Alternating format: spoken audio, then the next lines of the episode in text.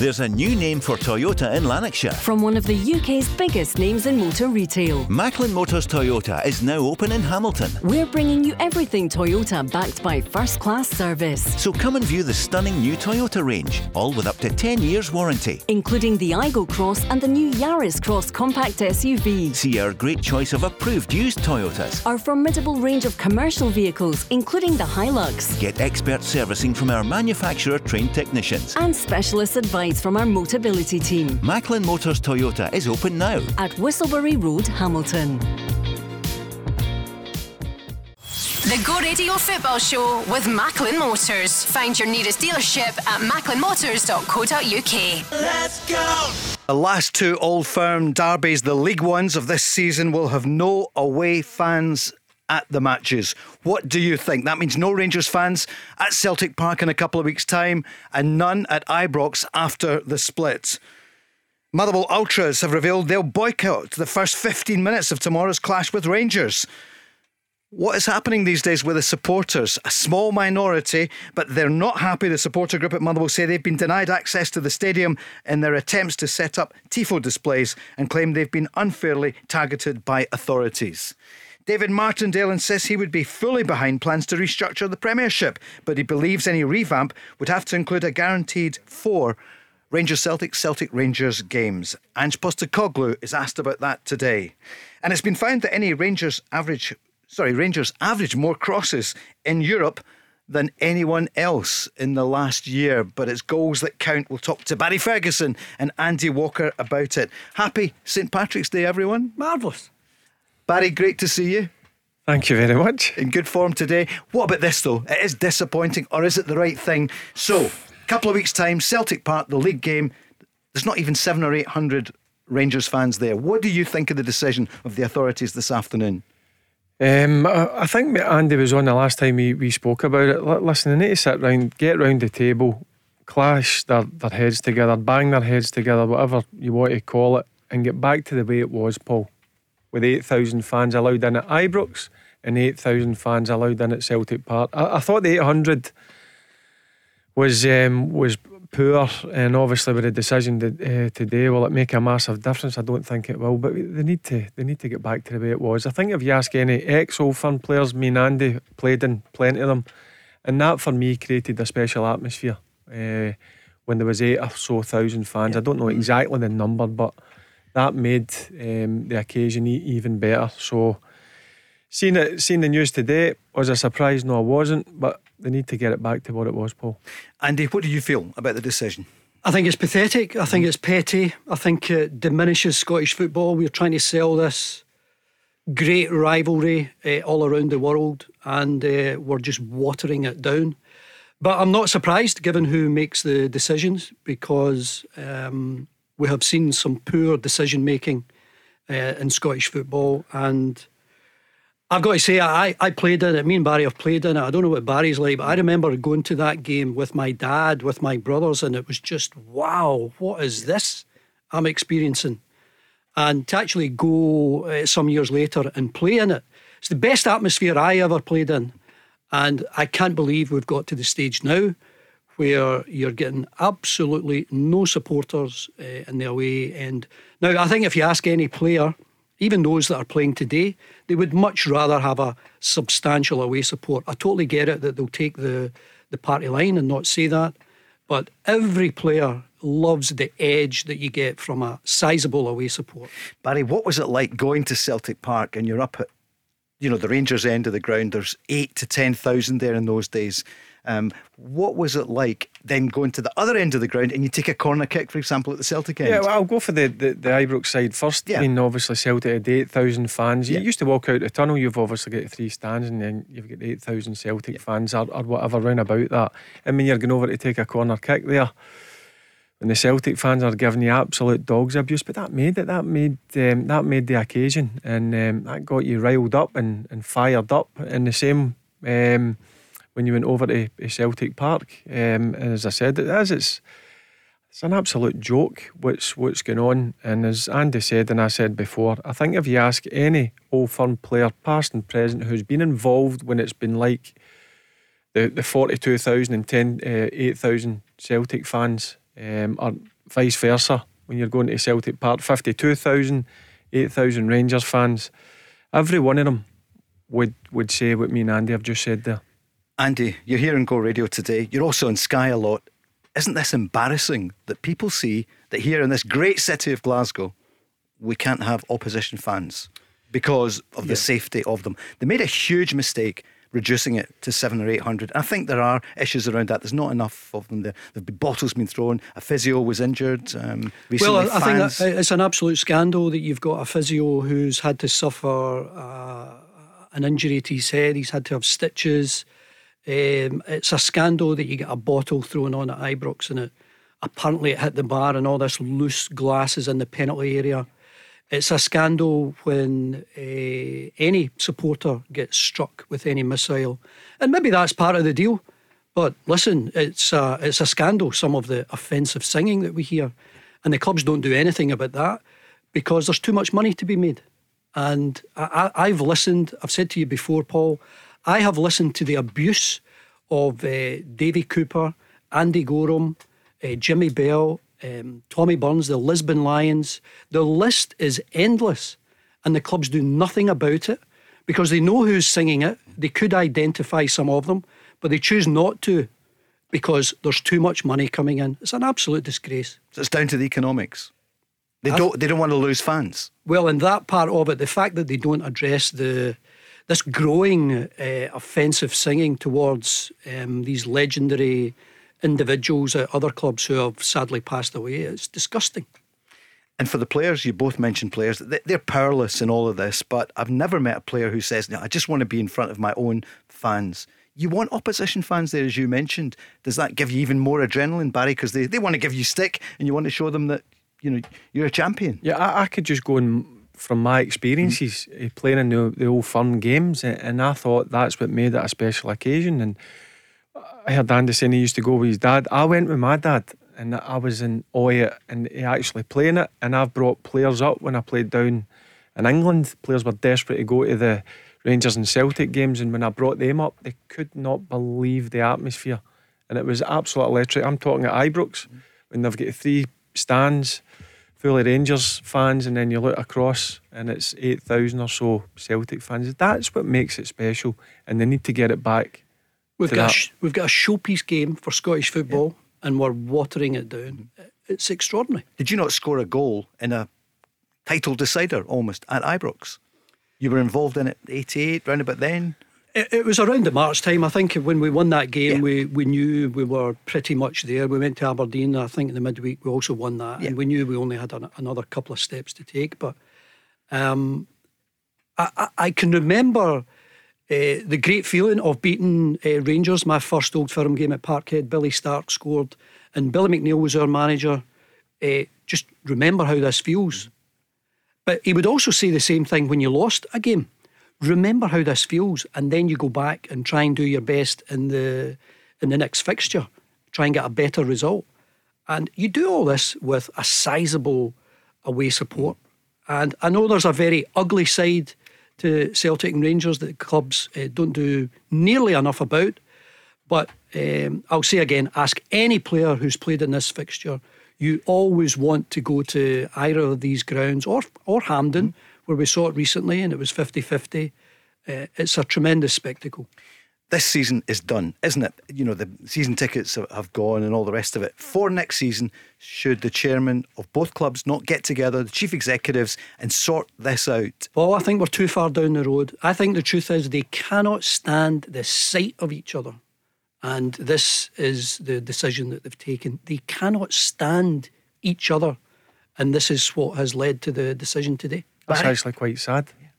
Very sad. It, it looks that if we can't um, get back to the way it was, which um, can you see it going back to a sizable no, no, support? No, that's what I'm saying. I, th- I think it's sad that you, they can't bang their heads together and come up with a solution to try and make this happen and get back to the way it was. It's crazy, isn't it? So we end that's up with crazy. No opposition fans for the next two games. Okay, and at Hampden it'll be fifty-fifty. Which is the right thing for a, a cup semi-final or a cup final, but not in the league. It's a shame. It takes away from it. And when people see it around the world, it just won't be the same atmosphere. and it will take away from the fixture, sure. And Barry, you've always said this is the greatest derby in the world. one hundred percent. There's no derby like it, no game like it, no atmosphere like it, the way it was certainly when I played, um, and it's been changed. What, what? How long has that been? I don't know Five why years. They, I don't know why they're choosing to water it down. It's your, your biggest selling point in Scottish football. It's you're trying to sell this, the greatest derby in the world, the greatest fixture in the world, the greatest atmosphere in the world. Let's not have away fans. Yeah, really crazy. And fans of both sides have been injured, and you could almost. There was not enough of them in the ground. Seven or eight hundred's not enough up against sixty or fifty. You're saying they've been injured, but there's other yeah. games out with exactly Rangers and Celtic games that fans have been been injured. Is that an excuse? No. Good point. I know. What do you think? oh eight oh eight seventeen seventeen seven hundred. Barry Ferguson, Andy Walker, Paul Cooney. Give us a call. The Go Radio Football Show with Macklin Motors. Crescendo to the season. We shouldn't be having to talk about this, should we? It should be, you know, in twenty twenty-three. We can't trust fans to be. Paul, Paul, we've got a, we've got the opportunity of a league split, mm-hmm. and what is the first thing you want to do when the fixtures come out? Yeah. You want to water it down, taper it, because we yeah. cannot trust ourselves to behave. Let I mean, if Celtic and Rangers were were neck and neck at the top of the league in any other country, you would put it as the as the last game. We would want it out of the way first. Now, listen. I've spoken to some police officers and they tell me it's one of the worst days that they have yeah. um, for trying to manage not just the football stadium but the consequences of events around it. So I totally get all that. And I know there are societal issues. It's not just down to football, but my goodness, what a shame there's not going to be any opposition fans at the two games remaining in the S P F L. What would you think? oh eight oh eight seventeen seventeen seven hundred. Some calls coming in. And you can join the social, the conversation at Go Football Show. Shall we talk football? Barry, ready for it? Yeah. What about Andy Walker? Andy, do you realise, I know you heard it last night, Peter Grant's top five. You weren't in it. We said, is he on the bench? Why am I not surprised at that? I think he left the building saying he's not in the top twenty-five. Ridiculous. What, what uh, was his top five? Uh, so he had Pat I Bonner. I thought you were going to say what was his top twenty-five. Pat Bonner, Danny McGrain, Roy Aitken. So this is Celtic team. Frank McAvenny. Yep, uh, Frank McAvenny. I'd who, take Frank. I know. I certainly wouldn't right. have uh, Packy. He had. Uh, would you not? No. Who, who would be your keeper? Anyone but Packy. I put Granny in goal. Oh right, okay. So obviously you and, you've got Pat Bonner listening. Um, who else did he have? Who I missed out? So the uh, keeper surely was Pat Bonner. Paul McStay. He, Paul McStay. Yeah. That was it. He actually put in six players at first. We said Peter. so uh, Paul McStay was in, and De Canio went on the bench. No wonder it didn't work out for him at Dunfermline. Yeah. He's playing extra player. And Craig Moore had you in there. Yeah, of course, Barry. What, so what was um, Big Aussie's? What, what was his team from last night? We've been doing it under a bit of pressure here. Have you right, forgot? So who did he have? Um, You're getting to that and, age. Andy Gorham was his keeper, wasn't he? Yeah. Um, I'll tell you in a minute or two because we need to go to some audio. He's got that look tonight, isn't he? He's in here to cause trouble. Uh, speak to Barry, and also we've got the draw for the Champions League. You've heard it today, so we're going to talk about that during the programme. Let's talk about this weekend. So we had a lot from Michael Beale yesterday, a little bit more from him, but Ange Postecoglou was talking to the media and he was speaking about the game tomorrow with Hibs. It's another challenge for us against uh, you know, Hibs tomorrow. They've, they've been a good run of form. You know, obviously the last game didn't go well for them, but prior to that they, they've been seven unbeaten, and um, you know, I think you know, they brought in some some good young talent during the, the, the January window, and um, be a good challenge for us. But you know, we, we, we treat every opponent with the same respect, and uh, you know, we go into every game looking to, to play our football. And we heard from uh, Jota. He's been speaking to the media today, and he's talking about the next game. No, we, we don't think like that. It's it's mainly focused on the next game, and the next game will be against Hibs.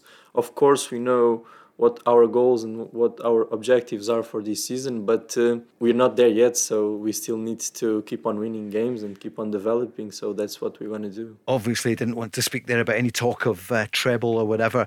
Ange Postecoglou was speaking though about the Japanese manager and the fact that um, Kyogo isn't in the squad, nor is Hatate, and what could that mean for those players? Yeah, both boys are, are, are playing really really well, playing some good football, and um, you know, it's disappointing for them they haven't been selected, but again, that's the nature of uh, international football. It comes down to uh, you know, the national team managers' uh, decisions and, you know, whatever decisions they make in terms of disrespectful. Uh, uh, it's one person's opinion. I don't know.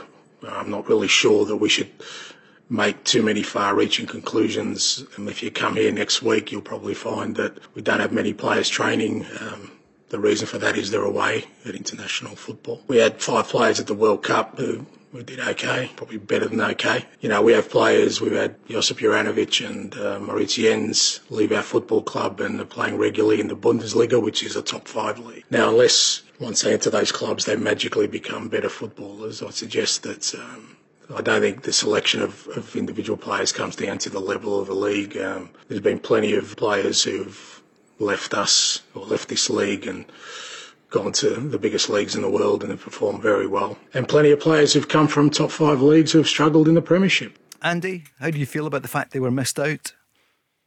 Yeah, a bit surprising. Um, I mean, I saw the quality of, uh, I think it's Kaoru Matoma. Mm-hmm. He plays for Brighton. I did Leeds Brighton last week. He's absolute quality. Uh, but I would say that Kyogo must be in the form of his life.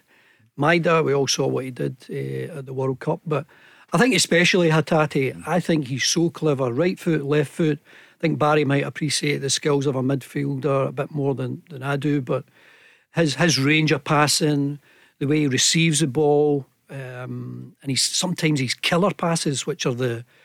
you know, the, the the most difficult ones. So I'm a bit surprised he's not in it, but uh, I wouldn't be surprised if eventually they do get in it, given their, their level of conform, uh, form. It's so consistent. Barry? It must be some Japanese squad if they, they two can't get in it. Um, you cannot be um, impressed by, by both of them, certainly this season. Kyogo, again, his goal-scoring record, um, excellent. Hatate... I kind of look at midfielders more. I think he's got all the tools, Hatate. I think that's that's the one player, if I'm being honest, in the Celtic squad that I think Celtic may struggle to keep a hold of. I would don't be surprised if there's some top teams looking at him. Um, what is he, twenty-four? He came into the game late. I think he came in, he was only twenty-one. He came uh, through the college system. But he's got better and better each week, Hatate. Um, as Andy just says there, real good passing range. He's added goals to his game, but his energy levels as well. He's a, he's a, he's a workhorse in the middle of the pitch as well. And Andy, Celtic players will be linked here, there and everywhere. If this continues, the form that they're on, the energy, the way they attack, but also the manager. And the latest today is the news came out this morning. Patrick Vieira has been sacked. He's gone from Crystal Palace. And they're saying a number of people, including Stephen Gerrard's name has been mentioned, and Ange Postecoglou. Yeah, not a good Saint Patrick's Day for Patrick Vieira, but um, I think... Um, you're always going to get Ange Postecoglou linked with uh, the, the clubs uh, down south. He's been linked with Everton and Leeds and Southampton and all the others, but I think right now he's pretty focused on just getting some trophies, racking up some titles, and before he even thinks about making the next step.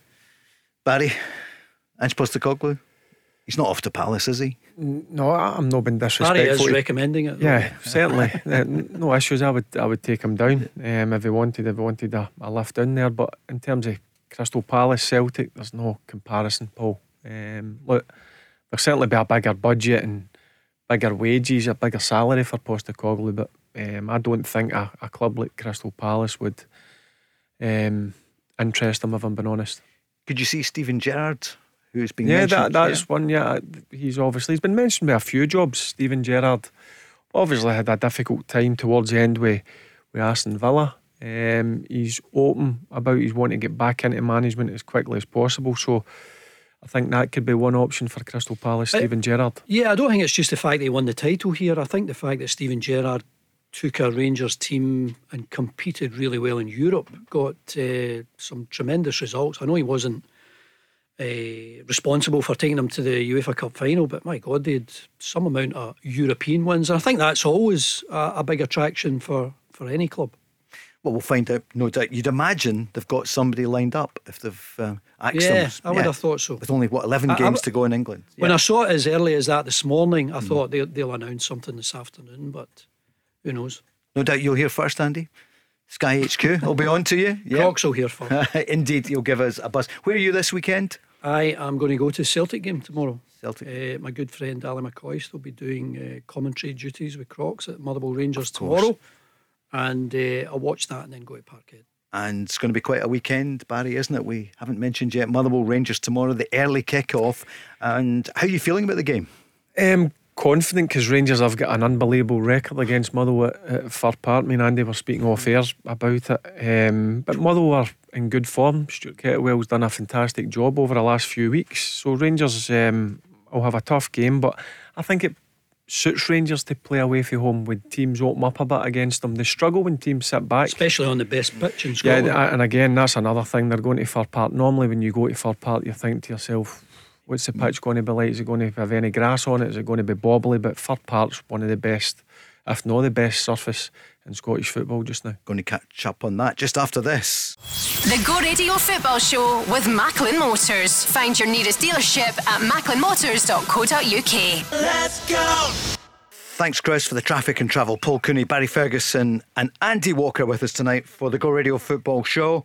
Uh, the last two Old Firm games of the season in the league will have no away fans. That was the decision today. The games this weekend: Motherwell against Rangers, early kickoff, twelve thirty tomorrow in Lanarkshire.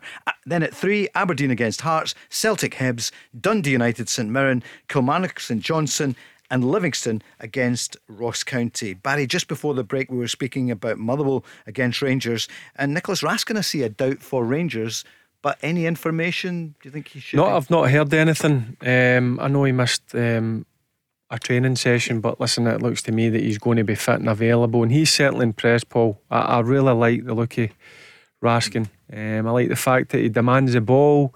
His range of passing is, is very good, and he's been a real good bit of business for, for uh, from Michael Beale, should I say.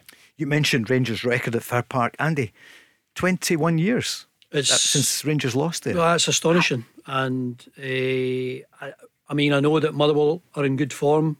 Um, ten points out of twelve for mm-hmm. Stuart Kettlewell, but I don't know. Rangers just seem to have the Indian sign over Motherwell at the moment. And uh, doing the game earlier in the season, that was a game where that was Tillman running for the halfway yep. line, wasn't it? Yep. That was that. a bad goal to lose, but the, it was a bad goal to lose. You're right. Yeah.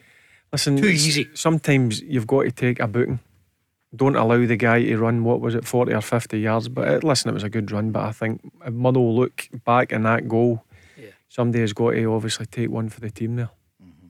Um, Billy is on, a Celtic supporter, saying, "Hi everyone, there's no link with Crystal Palace, no contact with either party, nothing, absolutely nothing. The link the Scottish media talk and write about is uh, just rubbish. Tabloid journalists and media, all of us writing the usual rubbish again, with no evidence to support their articles. When Ange arrived at Celtic, the media could hardly pronounce or spell his name, knew nothing about him, and now they seem to think they have an insight into his thoughts." So I haven't read anyone saying he's going to Crystal Palace, but the fact is he there is interest. Well, he's going to be linked because yeah. he's doing an unbelievable job at yeah. Celtic. That's just the way it is in, sure. in football. When big uh, or jobs down south become available, managers are doing well up in Scotland yeah. are going to be linked. That's just the way it is. He's not going, but he's been linked, and it's a compliment. But I understand it. If you're a Celtic fan, you don't want to hear it, Andy, do you? I think it's a compliment. I think it's a compliment when uh, players like Callum McGregor and Hatate mm-hmm. and anyone else you care to mention are linked with uh, big money moves to whatever club, because it means they're they're playing well, and um, I don't see any problem in it. What's it like playing there, Selhurst Park, compared to Celtic Park? Good atmosphere. Yeah, is it? Uh-huh. Very good atmosphere. Was it twenty-five thousand or thirty thousand yep. maybe? There yeah. in, in Fratton Park, Portsmouth, uh, Portsmouth, they were the two stadiums that I really enjoyed playing in. I've got to say, yeah. going to Crystal Palace, I think it's one of the best atmospheres mm-hmm. you get in the yeah. Premier League. They are so noisy, and it's a great uh, vantage point for, you know, the uh, the T V. Your your your gantry, you're right on on that uh, halfway line, and you, you can just feel part of the. the atmosphere. It's a great place to go and uh, watch and play your football. Simon Jordan up close. He's a big Palace yeah. fan, isn't he? I think Jim and Simon are coming up this weekend. There's a, um, a big fundraiser. And Martin O'Neill's on his way as well, Barry. On Sunday, they're raising money for a great charity that Graham Souness is the vice president of. So, yep, football doing a lot of good things as well, as we know. Right, Michael Beale was speaking yesterday, and he was asked, obviously, about the Scottish Cup semi-final draw, Rangers-Celtic. Uh, a good game, obviously. It guarantees three uh, games, Rangers-Celtic, between now and the end of the season, the last eleven or twelve games, which is, I think, good for us as a squad moving forward. Well, it's a big game, isn't it, when it comes around? As I say, there's a lot of games between now and then. It's how you arrive into it, which I'm more interested in. We need to make sure that we arrive there in a good place. As I say, we've got a, a big league game this weekend, a home game to Dundee United before the game away to Celtic, and they're all important. They have been since I've come back in. Our form's been fantastic in the league, certainly our away form. So let's hope we can keep that going against Motherwell, which is the, the main focus right now, and we'll deal with those games when they come around. Andy Walker, Barry Ferguson. Andy, it's your old team Motherwell. Can they do anything against Rangers tomorrow? They've always got a chance. I mean, you, uh, when I was at Motherwell and Celtic and Rangers came to town, you try and raise your game because they're the biggest clubs. You want to show that you can compete with the better players.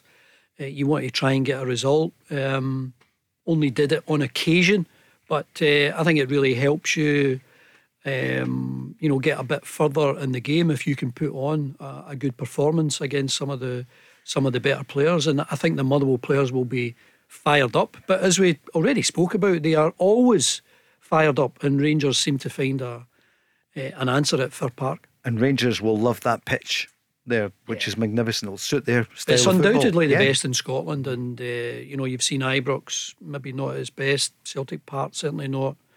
Hampden, we've all seen the problems they've had there this season. Um, so yeah, Fir Park, undoubtedly the best for me. Barry, certainly not overconfident. What would worry you about Motherwell? Just the the form they're in. Mm-hmm. Um, certainly picked up under Stuart Kettlewell. Um, he's playing a different way as well. The, the two boys up top certainly cause teams problems. Um, no no doubt about that. Van Veen's in a brilliant scoring um, run just now. Obika. So they're, they're um, he's very physical. So Rangers will know they'll they'll be in a game. But as I said, if Motherwell open up and have a, a go at Rangers, I think that suits Rangers' style of play. And certainly their away form um, since Michael Beale's come in has, has been excellent. And Stephen, our, uh, one of the Motherwell fans who calls in, he kept saying that they should play two up front. And he said John Obika, give him a chance, and it's made such a difference. Michael Beale's been speaking about Rangers' away form. Well, a lot of clean sheets away from home. There's been a mixed bag in terms of a little bit of everything. There's been some free-flowing football at times. There's been some really good defensive performances as well, where we've used the counter-attack really effectively. So we've managed to find a solution to the problems that we're facing. We go away to Motherwell this weekend that are in good form, similarly to when we went away to Hearts and Hibs in the last couple of big away games. So uh, I think... Um, Stuart's done really well since he's gone in there. Um, they've had an up pick. He was manager of the month. They didn't play last week, so they've had our eyes on us for a, a little while now, and we look forward to the game. Who's up front for Rangers tomorrow, Barry? Because Morelos, Sholak, Sholak for yeah. sure. And obviously, we don't want to go on about Morelos because he was talking about it at length yesterday.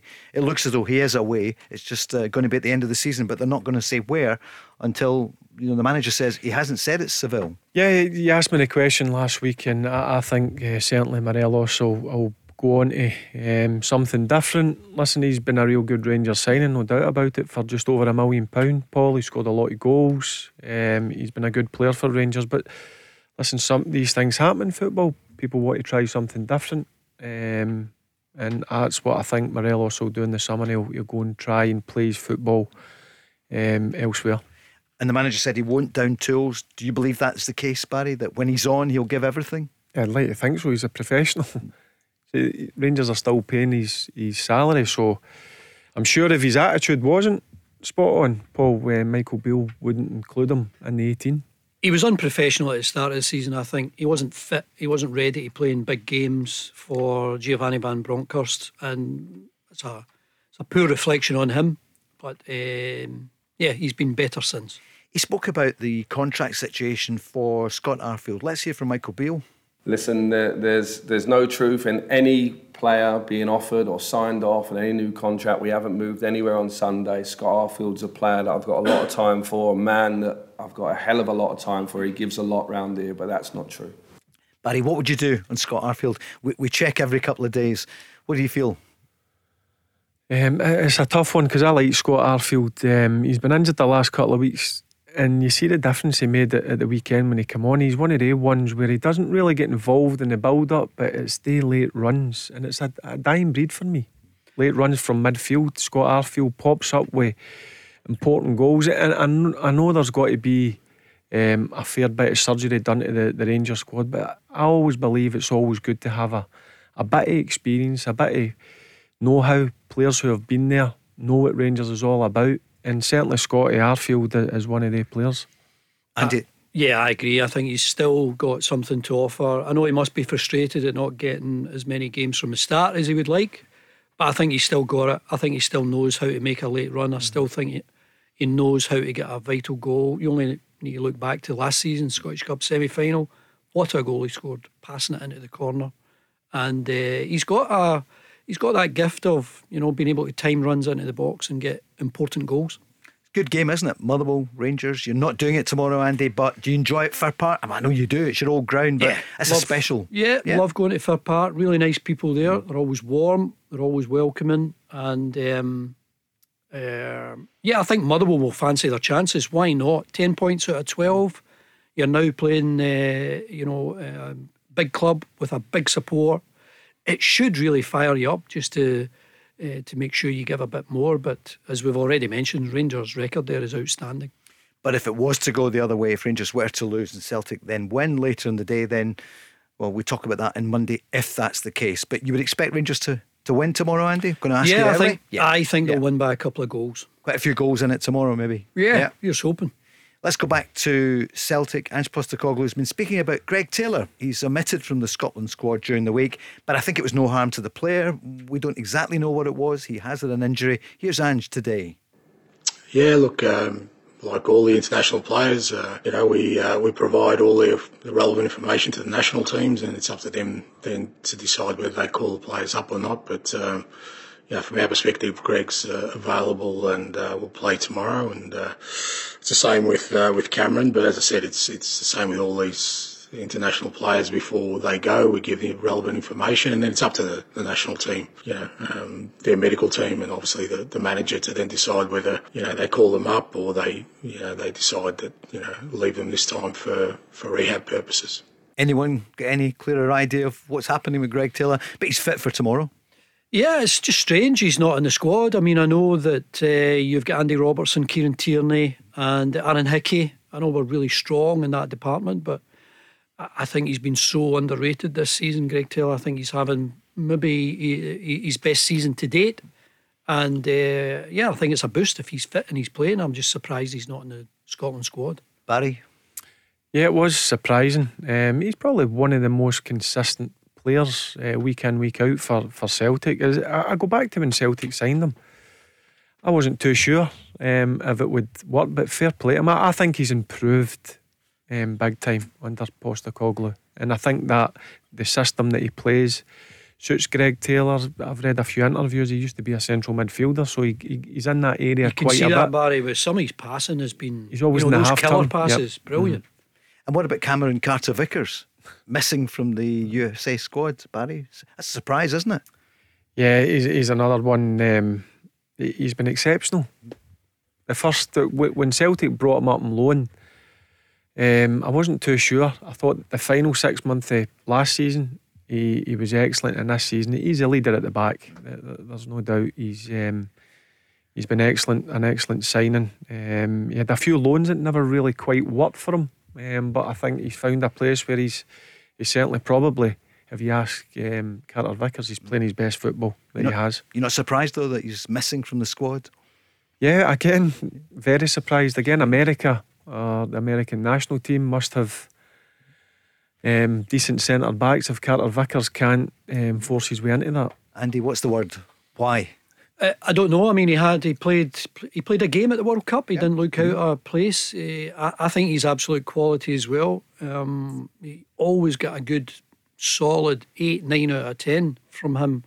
And um, you know, I think players players I played with, they always wanted to play international mm. football. They wanted as many caps um, as possible. So um, yeah, I'm sure he's a bit disappointed, but he'll he'll keep going, and I'm sure his international career's not finished. He'll get back in it. Jota was asked about his potential to get the Portuguese cap. Well, it's it's obviously a dream of mine to, to be part of the Portugal squad. I also understand that the quality of the Portuguese team is, is tremendous. That just gives me a lot of joy, to be honest, because I'm fortunate to be part of a country who produces amazing talents every every year. To see very close friends of mine to break through and just deliver results in World Cups, Euros, is it's already an achievement for me because I know that I was part of it as well. Then, once it comes to my time or doesn't come to my time, I'll be just um, fine and in peace with that, because I work every day. I want. I know what my, my goals are, and if that happens, I'll be I'll be happy. If that doesn't, I won't be not sleeping for that. You know, I won't be sleeping for that. Andy, is it a matter of time? Yeah, it seems to be. I mean, his form has been terrific. I know that at the start of the season he was outstanding, then his form uh, dipped a little, picked up a bit of an injury, but since he's got back into the team, he's been he's been good. I think he's getting better, and obviously there's a lot of big games coming up now. You're in the business end of the season. Michael Beale was saying three games now uh, against Rangers uh, between now and the end of the season. He'll want to play in every one of them. Three games that could define Uh, the season, well, for both clubs, Barry. But on Jota himself, how good do you think he's going to be in a couple of years' time? Well, I agree with Andy. I think his form's been up and down th- this season. It's not been as good as it was last season, um, but the last couple of weeks when I've seen Celtic play, you can see he's starting to get back to the levels he was at last season, that Celtic wanted to go and pay the the six or six and a half million pounds um, for him. But listen, there's no doubt he's a match winner in the final third. He can create and he, he can also score goals. And again, it's another another really good find from Postecoglou. Two great former Scottish players with us, Barry Ferguson, Andy Walker. Who is among their favourite Irish players of all time? That's next. The Go Radio Football Show with Macklin Motors. Find your nearest dealership at macklin motors dot co dot u k. Let's go! Who are your favourite Irish players, either from the north or the south of Ireland? Give us a call, oh eight oh eight, one seven one seven, seven hundred, or come on the socials at Go Football Show. Andy, a top Irish player? Well, when I was growing up, it was obviously George Best with Northern mm. Ireland. Uh, one, I mean, Packy played with Ireland, but I was really pleased when Jason McAteer, he was a teammate of mine at Bolton. He went on to yeah. big things with Liverpool, Liverpool and yeah. Blackburn. And but great to see him play for the Republic and and get a, get a good number of caps. That's just yeah. memories come flooding back. I used to watch all football. Yeah. And obviously Andy played at, at Bolton. I remember the Bolton Stadium, it had like a supermarket or something just at the, the, the behind the goal. A, they had to sell. They had to sell half of the half of that bit of ground just to keep going. Did they? Uh, yeah. What was uh, it called again? It's just the a flashback. Normand.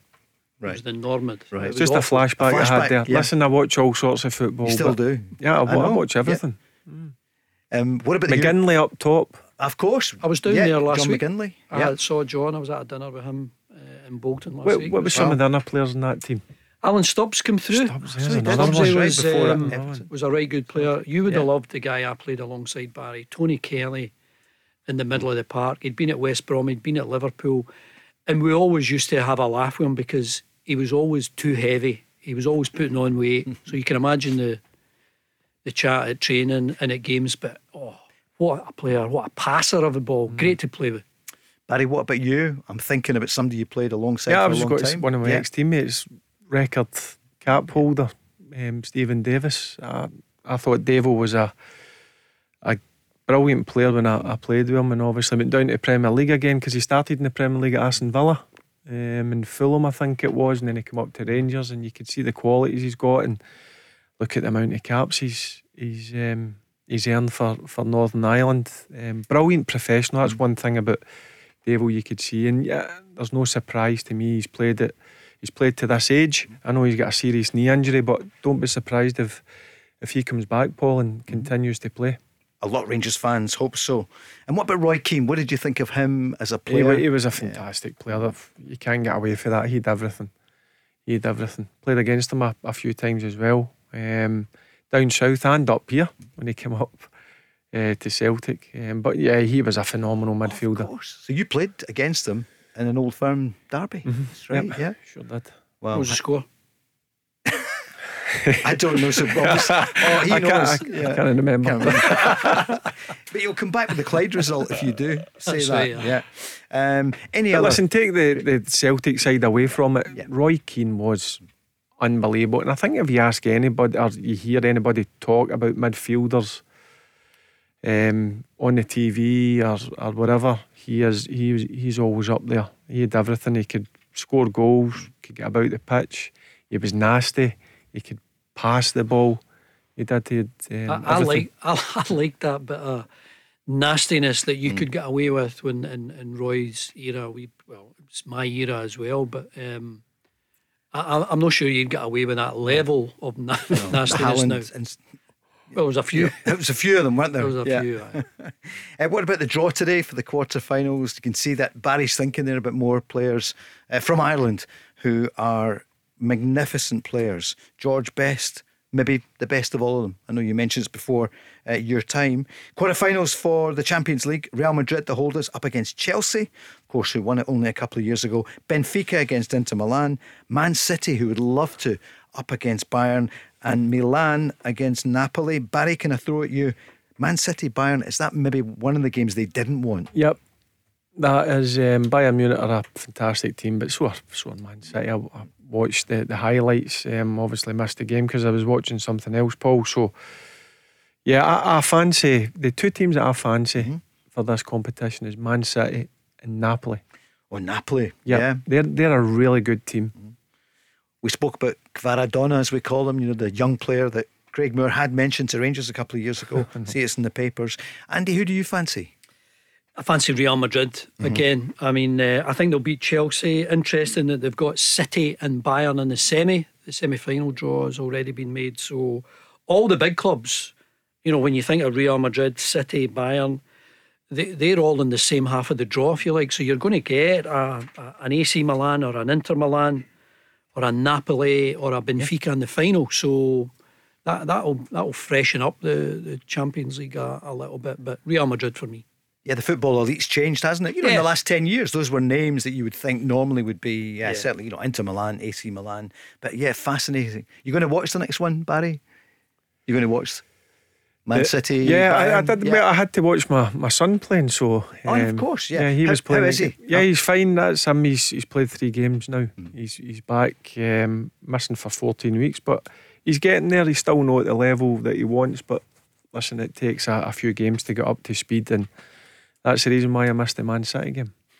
That's a good excuse. Absolutely, watching your boy Terrible playing. time yeah. being injured. The worst uh-huh. time of a... I mean, your career's short. Did you have many? I, I've got to say, I didn't, didn't have many. I had an, an anterior cruciate ligament injury that kept me out for the best part of a year. By far and away, the worst uh, injury I ever had. But I never had any muscle problems, hamstring, calf. Never missed a game with that. It was always a... a knee or an ankle where, where I missed games, but thankfully not too many. And you must get clattered a fair bit as a striker. Well, it was also different, the you know the way the game was played. You could come in and tackle from behind and come right through people. You could tackle. Yeah, uh, you could tackle. Yeah, yeah. And you had to be able to take it. You had to be able to ride it. Sometimes you had to be able to smell it coming. It was, it was hard going. Barry. In terms of injuries, yeah, yeah, you... yeah I, I, I had a few. I had a serious knee injury, um, fractured my, my full kneecap and done all the ligaments in it. I was out for, I think, eight or nine months, and then I, I'm similar to Andy. Never had torn hamstring or a torn calf or groins. It was I wasn't always... quick enough for a teared torn hamstring. I was the same. So it was ankle and, and knee problems. Um, so yeah, that was the, the one that I.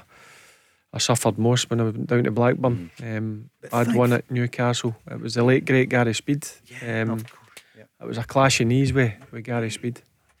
What a great player! What a great player, and such a tragedy. He was. He was a top him. player. Yeah, but it was good that you both escaped serious injury for most of your career. You know, given the time you had. One of the stories today is that David Martindale, as you know, he said the other day he'd be fully behind an expansion of the Premiership, more teams involved, as long as they can play Celtic and Rangers four times each. He wants to maintain that, and that's one of the issues. So what size would it be? So, well, exactly. It has to be bigger. And I can remember the days when there were, what, eighteen, uh, twenty, and people thought there was far too many games against the smaller clubs. But I understand. I think people think, well, this would be brilliant to play, um, bring some of the teams, maybe a Dunfermline or a done. I don't think you'll ever get it, Paul. The clubs no. now are in control because it will go to a vote, and none of them will yeah. vote would, to would have you, would you more be for people it? in it. No. no. That voting system's a joke as well. Well, let's yeah. see what Ange had to say about it today. To be fair, I think probably David's got a lot more time during the week to be considering these things, mate. It's not, um, it's not something that, you know, a subject that I'm going to be spending too much time thinking about at this present time. I think if there's a broader discussion at, at the appropriate time, yes. But we had a three-game week last week. We've got a, another game tomorrow, and uh, beyond that, um, I haven't had a lot of time to think of other things. He doesn't want to play ball in that one, Barry, does he? He's not interested, does he? Very right. Big man. No, I, I think yeah. what we have now yeah. is probably the best that we could. Maybe the only change I would make, I have two going down, have two coming up, mm. and then have a playoff. Oof. So mm. potentially three, but that would be too much. And the clubs would never have it. And you, you see how that voting structure mm. that... Uh, that the clubs have now, it's it's always weighted in favour of the top flight club because they go through all these playoffs and then um, they only have to play a home and away, the, the, the top flight club. Too much jeopardy for the top teams, Barry, wouldn't it be, to make it two automatically plus a playoff? They wouldn't want it, would they? There'd be too big a chance of going down. Yeah, I don't think they would buy in. And I, I would like something different to happen. I don't know whether that's expanding it or... Why, why has he brought this teams. up? Was it something that... He, he's put forward? Is he no, put I think he wants, it, he wants it bigger. I think it's eighteen. Um, eighteen and you play each other, what? Twice well, and then some sort of split, I don't know. I think he actually said, certainly a bigger league. Right. More teams in, more than the twelve, uh, but you have to play. I think it was going on because of the, the Dunfermline and Falkirk game yeah. of the crowd that attracted nine and a half thousand, and yeah. some of the crowds that are, are happening in the Premier League, they're, they're not getting anywhere near that, so... Um, we'll see what happens, but I can't see anything changing. um, Andy makes like, I, I wouldn't mind that two teams getting relegated. Fourteen, that puts a bit of sorry. pressure on Aye, people yeah. sorry but he's, he's looking for fourteen teams. Fourteen fourteen so, and that's, then it, so yeah. you're playing what? So that's thirteen times. Are you four, playing three yeah. games similar to now before you get a split? Mm-hmm. And then what is it, two sevens or an eight and a six? It would need to be eight and a six. We'll get in. Or a six and an eight. Yeah, we need more info. We'll ask him on. Exactly. Thank you. Uh, Andy Walker and Barry Ferguson, give us a call. oh eight oh eight seventeen seventeen seven hundred. The fans are not that bothered. They just want to know what's happening in these three big games coming up in the next six, seven weeks. Yep, the Cup semi-final, as we know, it's going to be on Sunday the thirtieth, Barry, one thirty. Rangers against Celtic. And the day before, Inverness against Falkirk. That's a really early game though, isn't it, for... the people from Inverness coming yeah, to Glasgow. I was thinking that when I seen the kickoff. You've got to think that these supporters are travelling, what is it, three and a half hours, four hours on a bus. Why not have it at three o'clock and, and help the fans out? I, I don't understand why they have to have the kickoff at uh, twelve thirty. But one thing I will say, what an opportunity it is for yeah. Cali Thistle or Falkirk. I, I mean, I've got to back up the broadcaster. The broadcaster is putting in the money.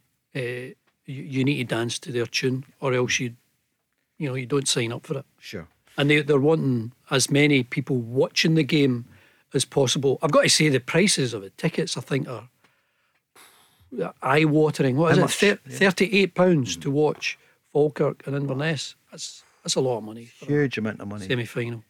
Stephen McGinn was buzzing the other night, wasn't he? Alongside you, Andy, on he Tuesday. He every yeah. right to be. Yeah. I mean, his team were terrific. He was terrific. And, you know, even to go the goal down mm. and come back in the way they did, even the... You heard what he was thinking about when they gave away the penalty. He thought, God, how much time have we got to, to get back into this? Maybe get extra time. But no, they got through and they thoroughly deserved it. And I think they've got every chance of beating Cali Thistle as well. Barry, what do you feel? I enjoyed the game. Mm. Um, I thought Ayr started off... the better, obviously, went the goal up. I thought then after about half an hour Falkirk settled down a bit and started to get the ball down and play. I thought the second half they were miles in front of her and they thoroughly deserved to, to get through, and I enjoyed the game mm. to be honest with you. It was a real good watch. Good standard. It was. um, Stephen sitting in the middle of the pitch there, letting all the other ones run about. He was just anchoring in the middle of the pitch, doing his, doing his stuff. But as I said, what an opportunity it is for Cali Thistle and Falkirk. It's a bit of a money spinner. Cali Thistle are going through some money troubles. Also, it'll help Falkirk as well. budget going forward, that they need it as well. So Queen, Queens must be kicking themselves, oh, eh? Absolutely. I mean, they beat Inverness, and then the yep. ineligible player mm. had to be binned, and uh, Inverness, Cali Thistleov taking advantage. Good luck to them. Maybe their name is on getting to the final. Time for the news then. We're back. oh eight oh eight seventeen seventeen seven hundred. The Go Radio Football Show with Macklin Motors. Find your nearest dealership at macklin motors dot co dot uk. Let's go! There's a new name for Toyota in Lanarkshire. From one of the U K's biggest names in motor retail. Macklin Motors Toyota is now open in Hamilton. We're bringing you everything Toyota, backed by first-class service. So come and view the stunning new Toyota range, all with up to ten years warranty. Including the Aygo Cross and the new Yaris Cross compact S U V. See our great choice of approved used Toyotas. Our formidable range of commercial vehicles, including the Hilux. Get expert servicing from our manufacturer-trained technicians. And specialist advice from our Motability team. Macklin Motors Toyota is open now at Whistleberry Road, Hamilton. The weekend is here. Barry Ferguson, Paul Cooney and Andy Walker as we head into, well, full cards uh, from tomorrow. In fact, there's one game tonight in the Cinch Championship. Arbroath, this time last year, chasing a title, which they didn't get. But uh, they're towards the other end of the table. In fact, they're at the bottom of the table on twenty-four points, one ahead of Hamilton. Tonight, Arbroath against Morton. Then tomorrow, Hamilton against Ayr United, Partick Thistle Dundee, Queen's Park against Inverness Cali Thistle, and Raith Rovers Cove Rangers. Dundee and Ayr then playing on Tuesday. Barry, some big, big games there. Queen's Park against Inverness. A uh, wee bit of needle there because of the, the cup yeah, situation. I'm just laughing when we're talking about injuries. Neil McCann's just text me, ah, you did tore, tore something that was your face. You did a torn face. Yeah. Good line. No like him, he come up yeah. with a good line. I know. Right. Did I you know. know he was in your team? He was in your five-a-side, wasn't he? Neil McCann. Oh, he's yeah, in your I had a few, I had ah, a few exactly. different yes. um, teams. I know. Right, sorry, Pat. I was sorry. just laughing. No, there. I shouldn't good. have been reading no, no. that text. It's yeah. good to know that Neil is uh, is, he, is he tuned in. Neil, if you're around, because these two. Hope he enjoyed the rugby. I, the rugby, yeah. He was there last week. Oh, of course. Apparently. Yeah. Why? It didn't happen. You got a us. shot. You no. got a shot of him yeah. enjoying the so rugby and applauding Scotland. Yeah. Yep, it just didn't happen for us. We went in with great expectations. What about that, Barry? Queen's Park against Inverness tomorrow? Yeah, I fancied. We've spoken about it before. I still think Queen's Park will win the league and get promoted. They're five points ahead mm-hmm. of Dundee. I think um, Dundee have got a game in hand. Yep, Is that correct. right? Spot yep. on. Queen's Park fifty-one points, mm-hmm. Dundee forty-six, game in hand. But yep. I've watched Queen's Park a few times on T V. I've watched them live. I mean, you were at one of the games, and I was very impressed with Owen Coyle's team. And I, I think they've got enough quality uh, to get it over the finishing line and win that league. Andy, who do you fancy at that one? The Queens or Cali Thistle? Yeah, I fancy Queens, mm. and uh, it'll be interesting to see how Dundee got on at mm. Thistle tomorrow. That's a tough one. Uh, Chris Doolin has given Thistle a bit of a lift since he's gone in there, and uh, if Queens win tomorrow and Dundee slip up, that that will help them. It's quite a story, isn't it, Queen's Park? The Jags, they're up and down. You could say the same about Dundee. Apart from Queen's Park, they, they have been the most consistent, haven't they? Dundee, Partick Thistle, Thistle on forty-four points. So that win, if your old team, which Thistle is, Andy, would be a massive result for them. And they could still be in the chase. Yeah, so yeah. many things happening off the park at Thistle. Yeah. I don't know if that's helped. Uh, you know, everyone just keep mm. the, the same amount of focus. But... Um, No, it's Queen's uh, to lose. They've won the, the most games. They've got the, a bit of firepower. Um, I fancy them to do it. You do in that one. And Thistle against Dundee, are they going to win? Well, I'm hoping Thistle uh, hmm. can win, and it would also be good. I mean, I, I'd love to see a Dundee Dundee United playoff type right. of sure. thing. That would be good. Yep. Barry, what do you cheeky. reckon? Who's going to win at Fir Hill? I'm going to go with Partick Thistle. Right. Yep. Chris Doolin to yeah, do he's done a yeah. he's done a fine job since he's come in. They're back to winning ways. He's got some good players there as well. Um, again, I'll go back to it. I'm surprised Ian McCall um, got the. Yeah. I don't like using the word sack, dismissed after the performance at Ibrox as well in the cup game. I, I thought Thistle were really good that day, uh, but fair play to Chris Doolin. He's come in and he's got them back to winning ways in the league. And what about Hamilton against Ayr United, Barry? What do you reckon? Douglas Park tomorrow.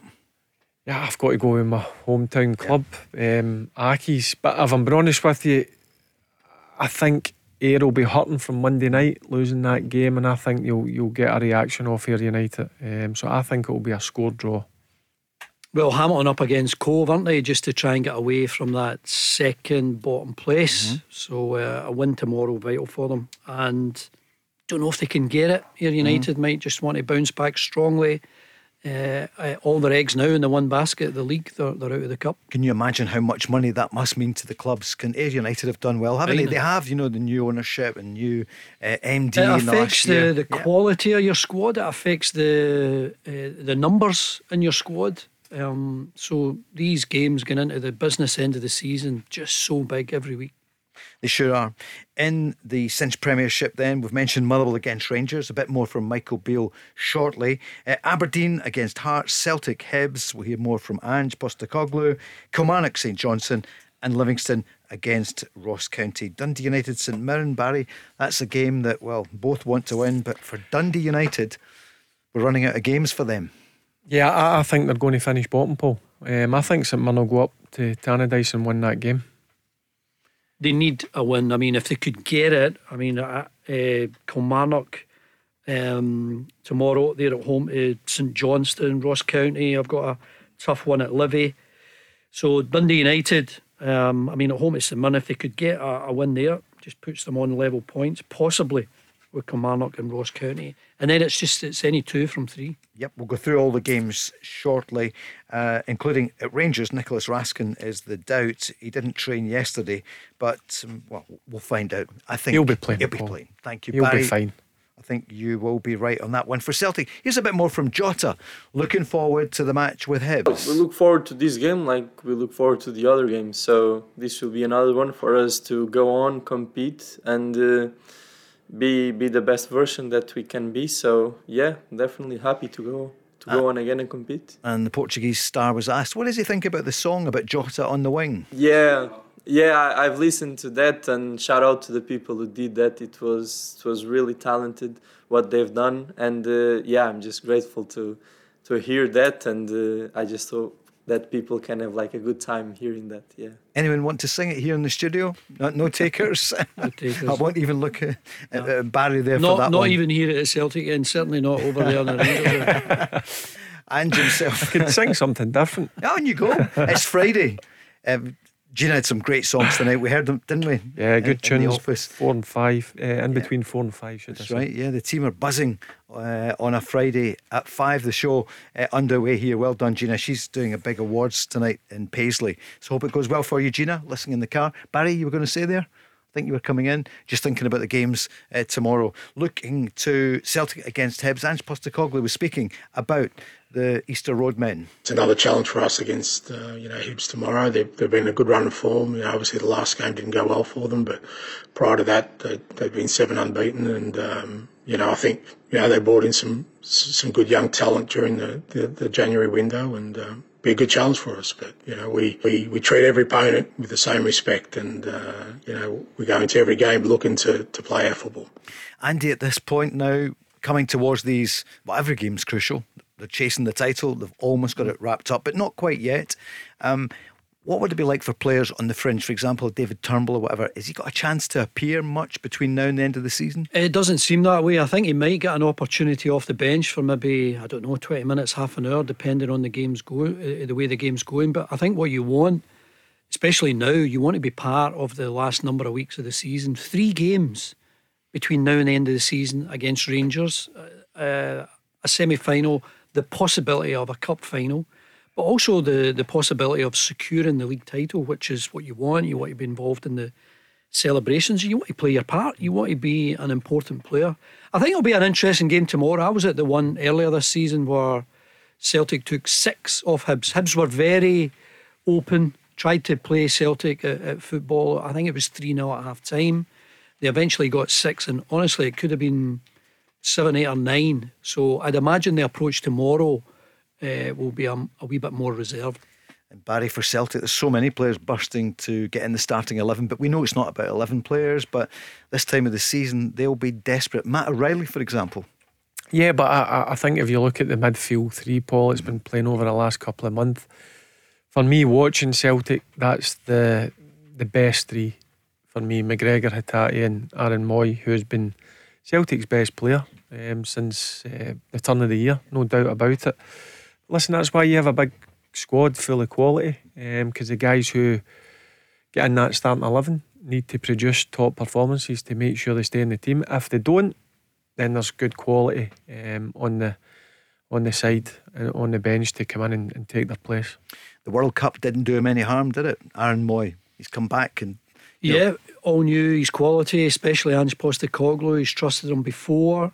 And uh, I think he's really been inspired by maybe those around him. I think he knows he's he's got some good teammates here, and I think that helps helps you make uh, a killer pass if you've got people willing to work off the ball, and and he can find them. His his weight of passing is tremendous. Mm. Guys, what are you thinking about the two midfields? It's so important. They're going to play each other three times. Um, Barry, looking at you, obviously. Well, with... looking back to the semi-final, uh, sorry, the final, the League Cup final, Celtic dominated that area. Um, there's no two ways about it, and that's something that Rangers need to make sure that they sort out pretty quickly. They've changed the midfield three just now. It's Raskin and and Ryan Jack and Cantwell. A lot of people have been going on about Raskin and Cantwell, and rightly so, because they've been they've certainly impressed. But Ryan Jack, for me, um, has showed some terrific form over the last couple of weeks. He never played at the weekend. That was a chance for Michael Beale to rest him. But Ryan Jack is so important to Rangers when he's he's fully fit, and he's a big player for Rangers as well. Rangers need to change it. Um, it didn't work in the cup final. The way that Celtic started the game, they controlled it, and I think they deserved to get in front before half time. And then when they got their second goal, I mean, the, the game's won then. You're trying to play it out, and of course when Rangers get back in it, it's, uh, you know, you make the changes, and Rangers were maybe the, the better side, had more of the ball. But I think at that point, Celtic are quite happy to sit a bit deeper, you know, defend, make sure you don't give much away and hit Rangers on the break. And when you look at the clear-cut chances that were had in the last half hour, Celtic had the better of them. It, it should have been more comfortable than two one. But Andy, did you like the look of the Rangers midfield now? Cantwell, Raskin. I was surprised they didn't start with the with the footballers. I, I think when he, you're listening to Michael Beale talk about how good they were, how impressed he was with them coming in in January, you think, all right, he's going to do what Ange Postecoglou did last January. He's going to put the players in right now and get a reaction right now. But um, didn't do it, and um, they'll obviously start next time round. You wonder why he didn't. I know we've spoken about it before, Barry, but it was strange. I, I was surprised, but I listened to his, his um, interviews after the game, and a week after the, the obviously the, the final, the, the League Cup, um, he made it clear that there wasn't enough football in their legs in terms of Raskin and Cantwell, and they hadn't played enough at Standard Liège in, in Norwich. But now there's no excuse. They've had plenty of minutes in their, in their legs, and for me, I would be absolute shocked if they don't start the next game. And if they shape up against Celtic, if they win the battle in the midfield, then they've got to match Celtic's yeah, sure. quality and energy. There, there's no doubt. And that three, I think games are won and lost in the middle of the pitch. And when you look at Celtic's three, Rangers need to to match their, their quality and their energy. And if you do that, you've got a real good chance of, of coming away with something. The other big moment in the final was the miss from Sakala, because when that shot comes off the post, I know it's a tight angle, but still enough. There was a perfect camera angle to see what he had to aim at, and it's actually quite big, and he, he should have scored. Sakala, that might have changed things. So um, obviously you, you need to be dominating the game from the middle of the park, but you need to take your chances when you create them. Big ones. That was a big chance missed. What do you make of Sakala? He can be such a threat, as we yeah, saw. Yeah, I think he's. Yeah. I think anyone with that amount of uh, pace is always going to pose a threat, and I think Celtic had a bit of a problem with him in the early stages where he was getting in behind Greg Taylor, but nothing came of it. His end product wasn't good enough, and uh, in the end he didn't get that goal, and you know, Celtic were worthy winners. It's a massive few weeks coming up, Barry, isn't it? And some of the, you know, the Rangers fans are not happy. They're, they're directing it at some of the board, including the recruitment and Ross Wilson. Uh, it's quite a time for Rangers, and they'll find out a lot in the next two months. Yeah, and listen, a lot of that's we're losing the cup final. Rangers fans were going into that game expecting to at least put a better performance on. They were well below the standards from previous games. There was no doubt about that watching it. And um, listen, you're at Rangers, you're always under pressure, Paul, to produce the goods. And um, as I've, I said to you, this summer Rangers need to get their recruitment bang on the button. The players that Michael Beale wants to bring in need to be players that come into the starting eleven. He's been open and honest mm. about that. Um, so it's a big summer ahead and a big couple of months ahead with obviously the the three um, Old Firm games coming up as well. We've seen players come from America. James Sands, I know he's gone back. Celtic have gone into the Asian market and the American. I wonder, Barry, where they will go. You think of England, obviously, because of uh, Michael Beale's experience. I know he's been Brazil and elsewhere, but would you expect it to be players coming up from England? Yeah, all over, because Rangers have got a, a big scouting department, um, and I think Michael Beale's in charge of that. He knows where he needs to go and, and strengthen and what type of player. It's not just about bringing very good players in, Paul. You need to have the mindset as well, strong mentality. It's not just about they can handle the ball. When you come up here, you're under pressure from day one. The demands and the expectations put on you, um, a lot of people can't handle. So he needs to make sure that they're the right people and they're the ones that can drive Rangers forward. Andy, where do you stand on Ryan Kent today, Friday? Because, you know, people have changed, different opinions. Looks I, as though he would stay, he would go. Yeah, How I've, do you feel? I've always liked him as a player. I've always admired his ability. Um, I don't know whether he was fully focused. I've no idea whether he's he's going to extend his stay at Rangers. But if he doesn't, I think it's really poor management on Rangers' part, because he was a player that cost seven million pounds, and the time to address this was a couple of years ago when he was attracting much more than seven from the likes of uh, Leeds United. But Rangers chose to, to keep him. He didn't sign an extension. And to be fair to the player, he has honoured his contract.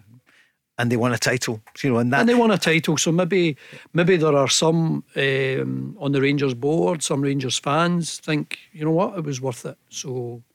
But it's it's poor management to sign someone for seven, let them run their contract down, and they've still got, I think, a lot to offer. It's hard. Yeah, I've said that I don't know how many countless times yeah. that I cannot believe they've let a player of that quality and market value go into the last couple of months. His his contract, he can go and sign with anybody he wants. They might be lucky and get away with one if he decides to stay.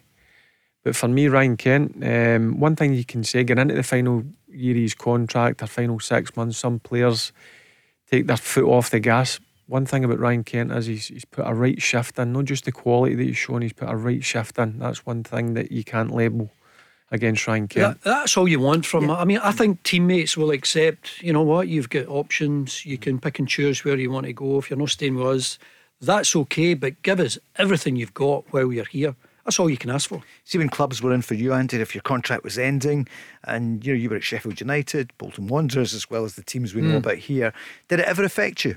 No, no, I, I really? was yeah. no, not at all. I was always the type of player, uh, even with big games coming up, or, or you. I mean, I was never a recognised international player like uh, Barry, but I was in a few squads. But you would never take your your foot off the gas. I, I, I just couldn't let. I couldn't let my teammates down. Mm. I would have hated to, for any of my teammates to have thought, you're not giving everything you've got, and to think badly of me. I would I would never have allowed that. Barry, did it ever affect you? No, no, no um, and I, I never get down. The, the lowest I got my contract was about two years left, but there was speculation, there was bids, and I never let it affect me. I had to do a job.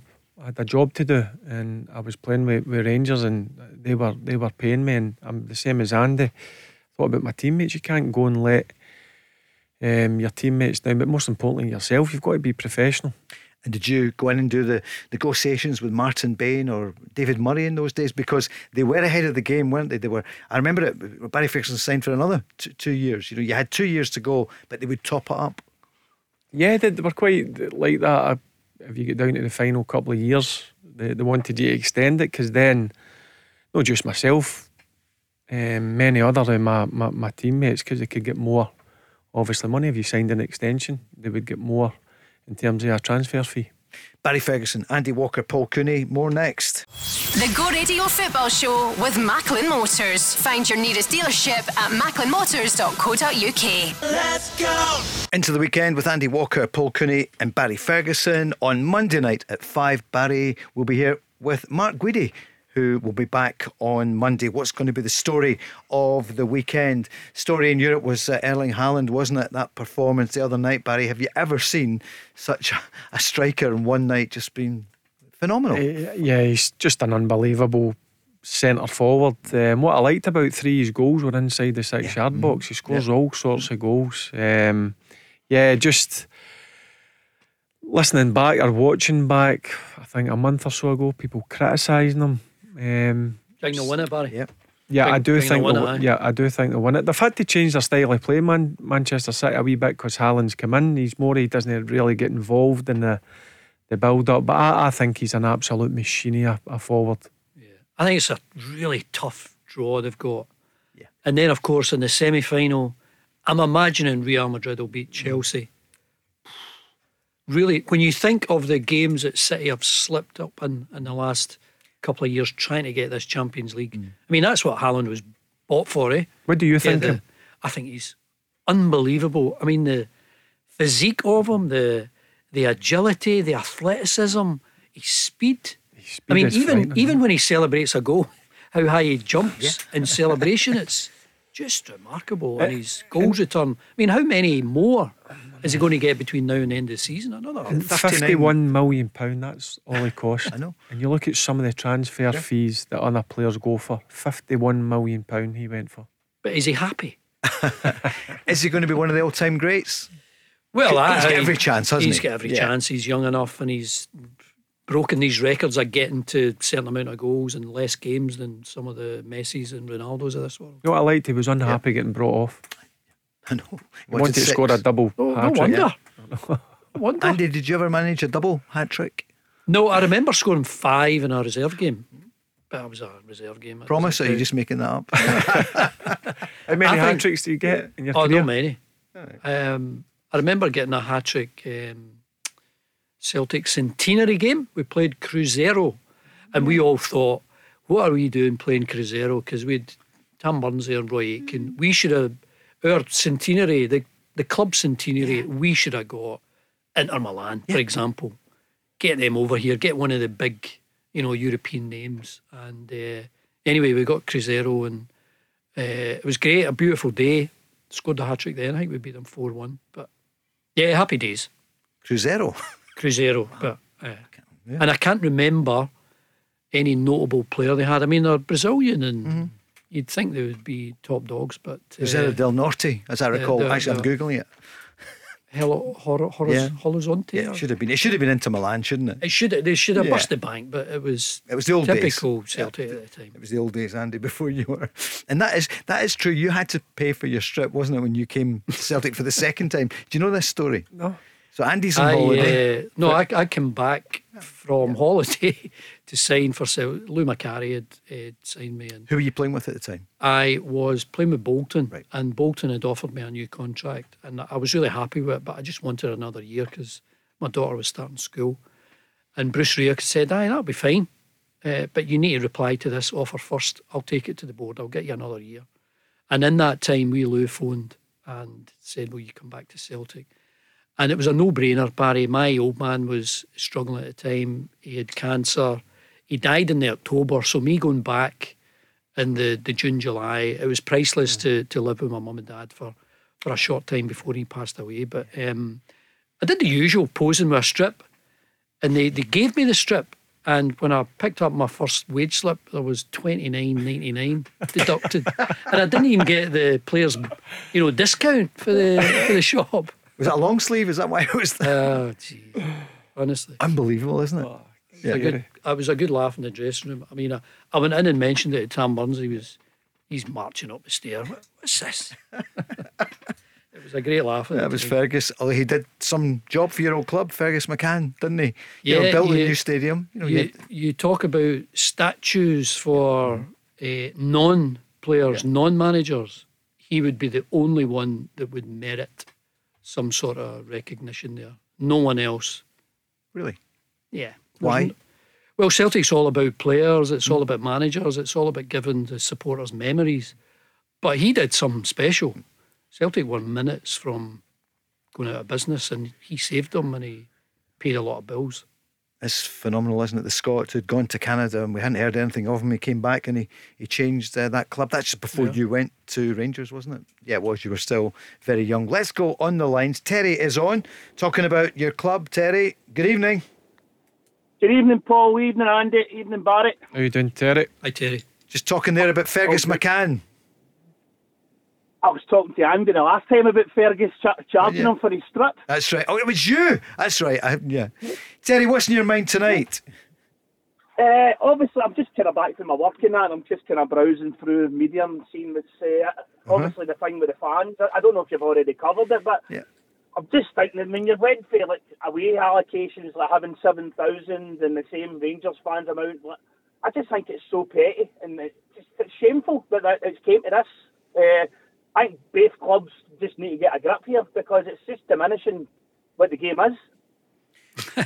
You've used uh, you've used two words that I used there, uh, Terry. I, I also used oh, the word. Right, sorry. I used the word petty, and I also, uh, you know, described it as diminishing Scottish football oh, when we're when we're trying to sell yep. this fantastic rivalry. And me and Barry have both experienced this extraordinary atmosphere as uh, guys who are, you know, born and bred in Glasgow. We've we've experienced it as supporters, lucky enough to play in it, and we're just trying to water it down. And uh, I, I think it's a great pity, but I also think it's really pathetic.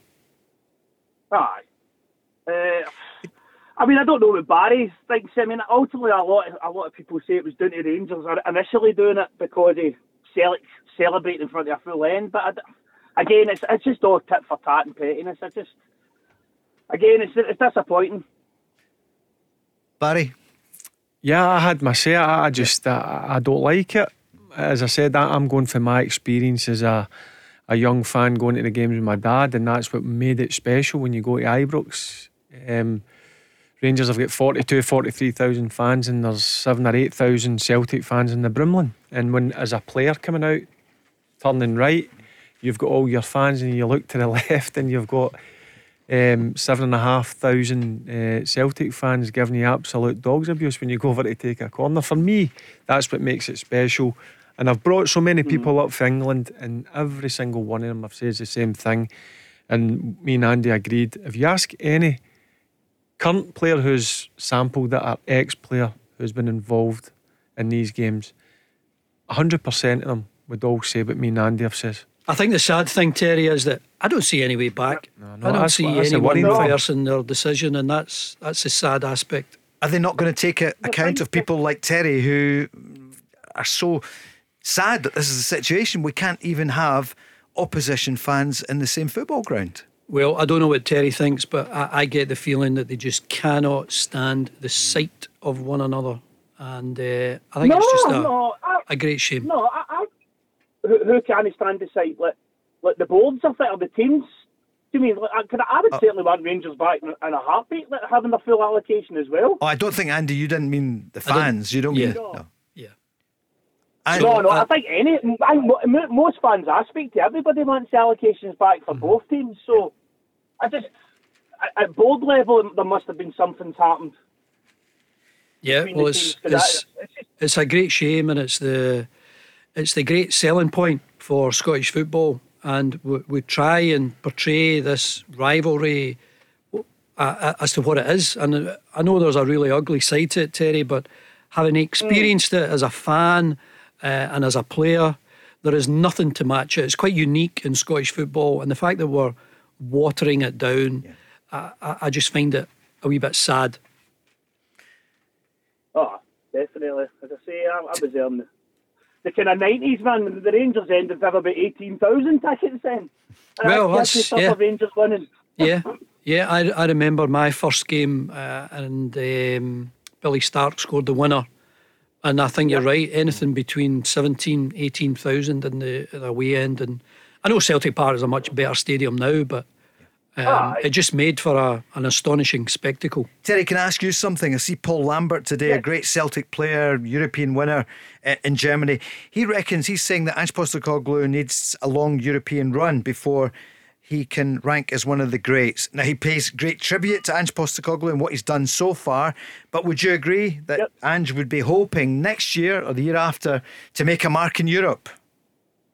Definitely. I was just saying that to the producer there the now. Uh, we were talking, like, obviously this is one of the best Celtic teams I've ever watched. The football is just, it's a, a joy to behold, man, and you can't wait to go, I can't wait to go no more and see the team.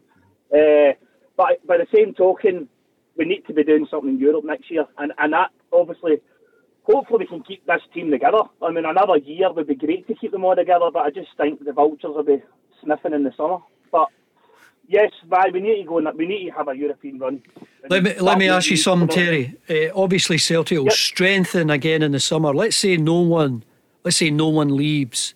If you could strengthen that team, what what position would you strengthen? What what area of the pitch? Defence, midfield, attack. We need a goalkeeper. You're not having Joe Hart, you know.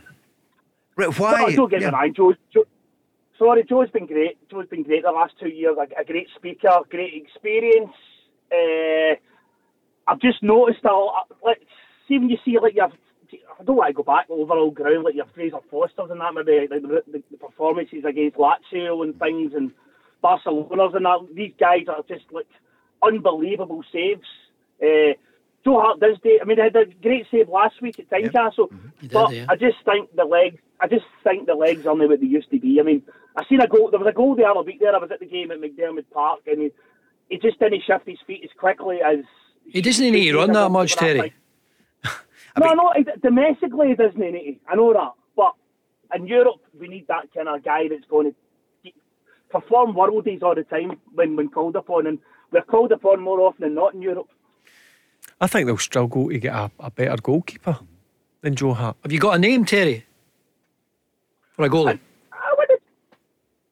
Uh, who was the who was the guy in the World Cup? My, my, my seven-year-old son was actually saying that's a Moroccan goalie, was it? Right. So I, I don't know his name, but the Moroccan goalie plays a one FIFA. The kids know. but but they also go. It was good in the it was good in the World Cup, but I don't ah. know who he plays for. But no, I've not got a name as such, but. I'm, I'm, I dare say Celtic, I think they've all been looking at a goalkeeper, to be fair.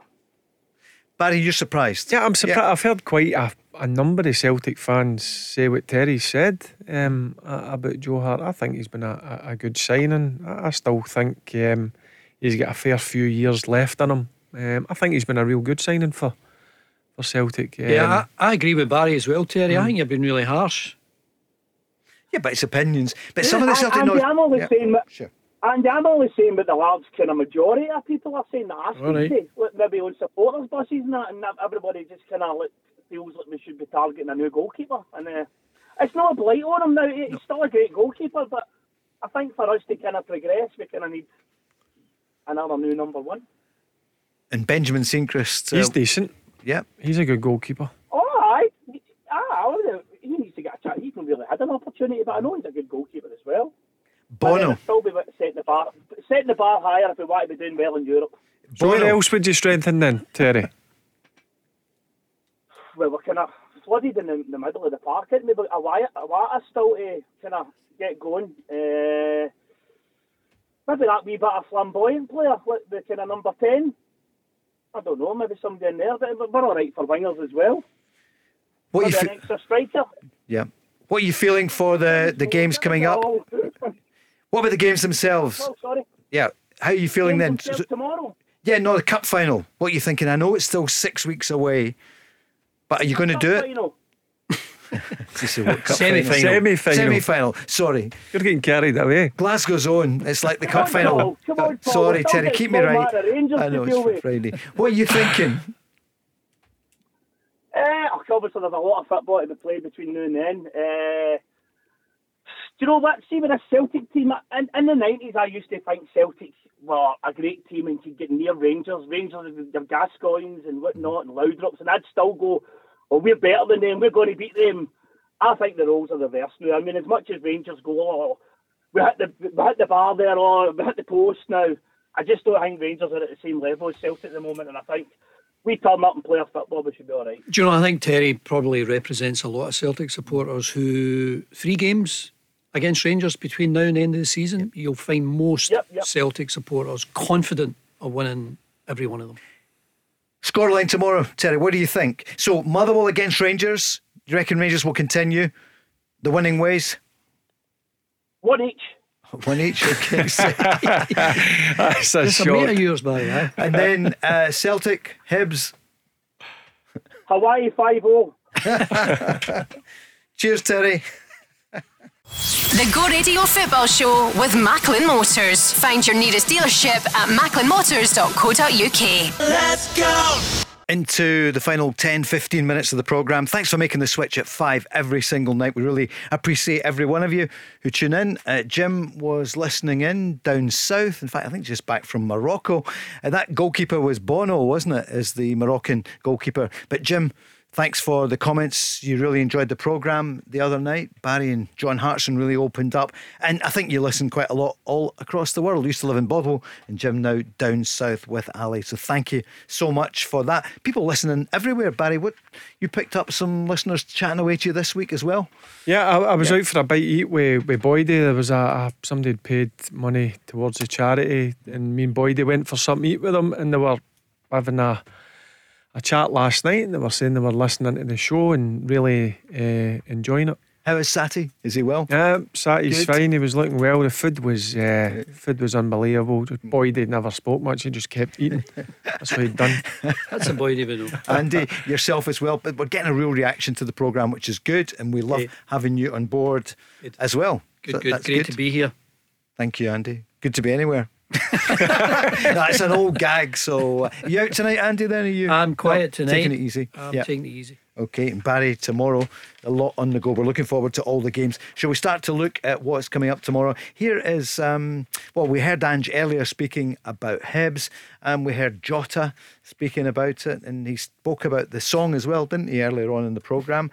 Ben Davies has been speaking, uh, the Rangers central defender. He's been talking about the semi-final. Yeah, it's exciting. Um, and obviously last year, that was the tie for the semi-final as well when we won it. And then we obviously came through that in a, a good game. Um, so yeah, it's it's one to look forward to. Um, back to Hamden.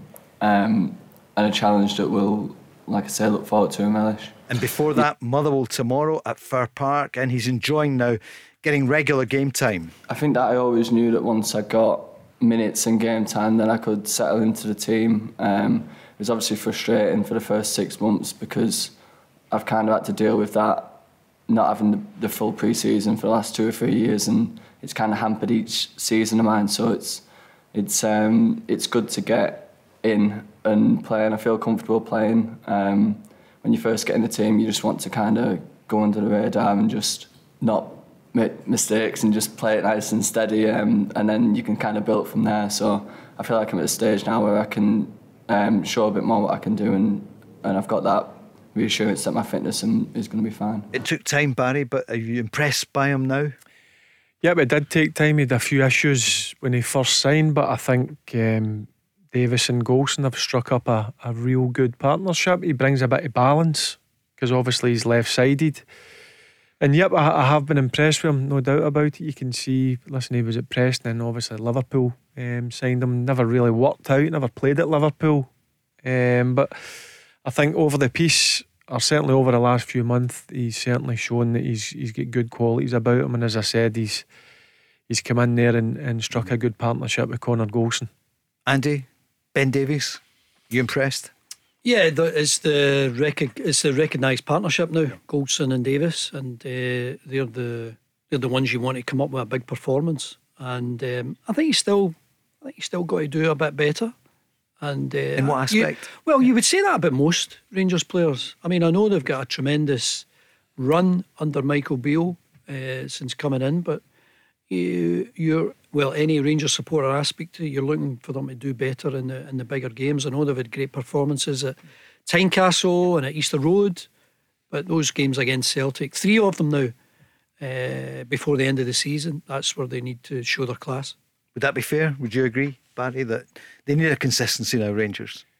Yeah, they've shown very good consistency up until the, the obviously the final of the League Cup. Yeah. When it really mattered. Listen, every game matters for Rangers, but that was a big one where they were getting in good form, Paul, and they just didn't didn't turn up. So they know now, um, with the three games coming up, certainly the, the semi-final, where Rangers are holders of the Scottish Cup, yep. and they need to make sure that, that well, they have to win that game and make sure they're in the final uh, to try and retain it and stop Celtic from winning a treble. Michael Beale yesterday spoke about Borna Barisic, who's on baby watch. Borna's wife's obviously due to give birth. It's her first child, so she's running a couple of days late, but obviously then he goes away on international duty, so we're running tight on that one. But Ridvan's fit and available to go, young Adam Devine. Um, and you may see a change of formation where we play with somebody else out there as well. So Andy, Motherwell Rangers twelve thirty tomorrow. We could see a different formation at the back for Rangers. Yeah, and you want, uh, I mean, he talks about Devine, and this is, we've spoken about it a number of times over the course of the season. You always like to see young Scottish players getting a chance. It's so difficult. I know how good uh, you have to be when you're that young to be holding down a, a place, uh, not just at Celtic and Rangers, but everywhere else in the Scottish Premiership. And I would just love to see more Scottish players being given a chance. Will they get a chance tomorrow if Barisic doesn't play, Barry? Or do you think it's going to be Yilmaz? Um, a good question. I think Devine done excellent when he came in earlier on. Um, played, uh, I think it was two or three games. Uh, he's predominantly a right back. He went and played left back, and to be fair to the young lad, I thought he was exceptional. um, Yilmaz, he's been out a long time. He said a, a few minutes uh, here or there over the last week or so. I, I would probably go with uh, Devine, I've got to be honest with you, because Ridvan's had a um, a serious hamstring injury. Is he up to scratch? Um, probably not, so it'll be interesting to see yeah. uh, what Um, team he, he picks. But I would imagine Barisic, if he's if, I know his wife's expecting, but um, I would be playing the game. Did you ever miss a game because of that? Uh, no, it'd be fair to my missus. She says to me, go and play. Did she? Yeah. Yeah. Yep. I um, missed one. Yep. And I missed actually the birth as well. So mm-hmm. I was we were travelling to Nottingham. We were yep. playing Forest. I was with Bolton, and I got the call that my wife had gone into labour. So Bruce Rioch said, get your Get your Long backside there. Up yep. the road, uh, and I did, and uh, I missed the birth as well. Oh gosh, I missed the birth and I didn't even have a game. Oh, another reason. Who's going to uh, tomorrow? What do you think then, Andy? Motherwell Rangers scoreline? Yeah, I just think Rangers eventually get the job done. It might be difficult to start with, but I can see them winning by a couple of goals. Barry, two nil Rangers. two nil Rangers. Yeah, yep. I- I'm going to go three one Rangers. It was dramatic pause. three one Rangers. Yeah. So that would be six points then at three o'clock tomorrow. What about Kelly against St Johnstone? Barry, for Kelly, the I'm going to go with Kilmarnock because of their home form has been exceptional. Away form has been absolute dreadful, and Derek spoke about it a number of times. Um, yep, I'm going to go with Kilmarnock to win that game one nil. Wow, that's almost a shock in a way, isn't it? Would be, or a surprise? Yeah, or... well, uh, am I a shock? I'm going for a draw. I'm going for a one one draw. Yeah. Which yeah. doesn't really suit Kilmarnock given mm. their exceptional home form, and they, they really want to put a wee gap mm. between themselves and Dundee United. But I'll go for the one one draw there okay. tomorrow. Livingston against Ross County, Andy? Livy, I'm going to go for another draw. I, I was at Livy Dundee United that finished one one, and I think it'll be the same again tomorrow with Ross County. Malky Mackay would dearly love and need the points there, would you yeah, think? Yeah, I'm, I'm going to go with a Ross County away Aye. win. Yeah? Yes. Eamon Brophy and... Cool. Yeah, I just fancy Ross County to, to win that, that game. um, two one Ross County. There you go. What about Dundee United St Mirren? I know we touched on it in the first hour, but Barry, I know you I think, think it's going to be tough yeah. for Jim. Look, it's, it's not Jim's team. He's come in at a, a horrible time and situation, but listen, fair play to him taking on the, the challenge. But I think St Mirren will, will win the game two one. Ironic, his old team, or his team almost there. Andy, yep. what do you think? I think he'll get off to a Uh, he's winning uh, right. run. I'm going to go for a United win. uh, They've really got to do something. I think time is running out.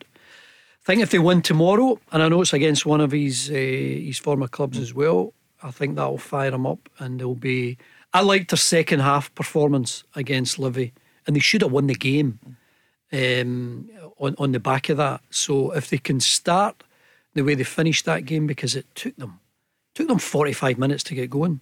So anyway, I'm going for a, a big win for United tomorrow. one nil. Big one, and that would be a big result. Yeah. Uh, a good game at Pittodrie. Aberdeen against Hearts. Lauren Shankland is back. Andy, what do you? Who do you fancy to win this one? Well, if I'm not mistaken, I think if Aberdeen win and Hibs lose, Aberdeen could go fourth. Um, so I'm going to go for a, a home win. I think Hearts will be gutted the fact that they're out now of the yeah. Scottish Cup. maybe on a bit of a, a downer, I'm going to go for a narrow home win, one nil Aberdeen. Barry, what do you reckon? I'm going to go a score draw in this one, one each. Mm. And Barry Robson, surely we're getting so late into the season. Yeah, he's he? got the job yeah. to the end. Give him sure. it until the end it. of the season. Yeah, yeah, I don't think there's, there'll be any issues with the, the Aberdeen players or the Aberdeen fans. It gives them a bit of time, and I hope Barry Robson does a good job. I know Barry Robson um, pretty well, um, mm. so I hope he's given the, the opportunity until the end of the season. And Celtic against Hibs, so there could be uh, six points in it at the start of the game. Barry, what do you expect to see? Let's hear a quick bit from Jota first of all, um, who doesn't want any talk about trebles. No, we, we don't think like that. It's it's mainly focused on the next game, and the next game will be against Hibs. Of course, we know what our goals and what our objectives are for this season, but uh, we're not there yet, so we still need to keep on winning games and keep on developing, so that's what we want to do. What do you think, Barry, tomorrow? Well, I watched Hibs' last game, obviously against Rangers at Easter Road, and I couldn't believe how wide open they are. That's the way that, that he wants to play the game, and I don't think they'll change. I don't think they'll come and, and sit in against Celtic, so I think it'll play into Celtic's hands. Um, Celtic three or four nil for me. So three yeah, or four nil. I think, I think the yep. same. I, I don't think it'll be the six that they got earlier in the season, but I think they'll get the job done, maybe three nil. Think you're going to enjoy that one tomorrow then, Andy. Looking forward to it, yeah. Be there. And uh, we, I was going to mention his name earlier with the Crystal Palace job. They're speaking to Roy Hodgson. Sky Sports mm-hmm. is just reporting that Crystal Palace speaking to Roy Hodgson. So oh, Roy could be back. What age is Roy? Hundred and yeah, he was mentioned earlier, Barry. Yeah, he's, yeah, yeah. So no ages with you. Yeah, well, exactly. Just a wee bit younger. I'm kidding. Uh, thanks so much. Listen, enjoy it this weekend. And tonight, of course, uh, Arbroath Morton, that game as well. You'll be watching it, Barry? Yeah. Yeah, I'll, yeah, I'll yeah. watch it tonight. You nearly gave it away what I'm doing tomorrow. No, I'm not. Uh, Don't you, you worry. Hey, Who, who's going to win tonight? Arbroath against Morton. I'm going to go Morton. Morton. You're going yep. to Taun. Yeah, I'll go yep. with the Taun. Dougie Emery's done a brilliant job there. Yeah. Yep. Well, the guy who I saw last night down at Hillington at the big opening, he was saying, can the Taun, can they come up to the championship, to the premiership? So we'll find out soon. That's it for this week. Thanks everyone who tuned in. Thanks for listening. Cheers, James. Thanks, Chris. And we're back on Monday at five. It'll be Barry and Mark Guidi. Have a great weekend. Coming up next, Zoe Kelly with some great sounds. That's it from us. Hear you Monday. The Go Radio Football Show with Macklin Motors. Find your nearest dealership at macklin motors dot co dot u k. Let's go! There's a new name for Toyota in Lanarkshire. From one of the U K's biggest names in motor retail. Macklin Motors Toyota is now open in Hamilton. We're bringing you everything Toyota, backed by first-class service. So come and view the stunning new Toyota range, all with up to ten years warranty. Including the Aygo Cross and the new Yaris Cross compact S U V. See our great choice of approved used Toyotas. Our formidable range of commercial vehicles, including the Hilux. Get expert servicing from our manufacturer-trained technicians. And specialist advice from our Motability team. Macklin Motors Toyota is open now at Whistleberry Road, Hamilton.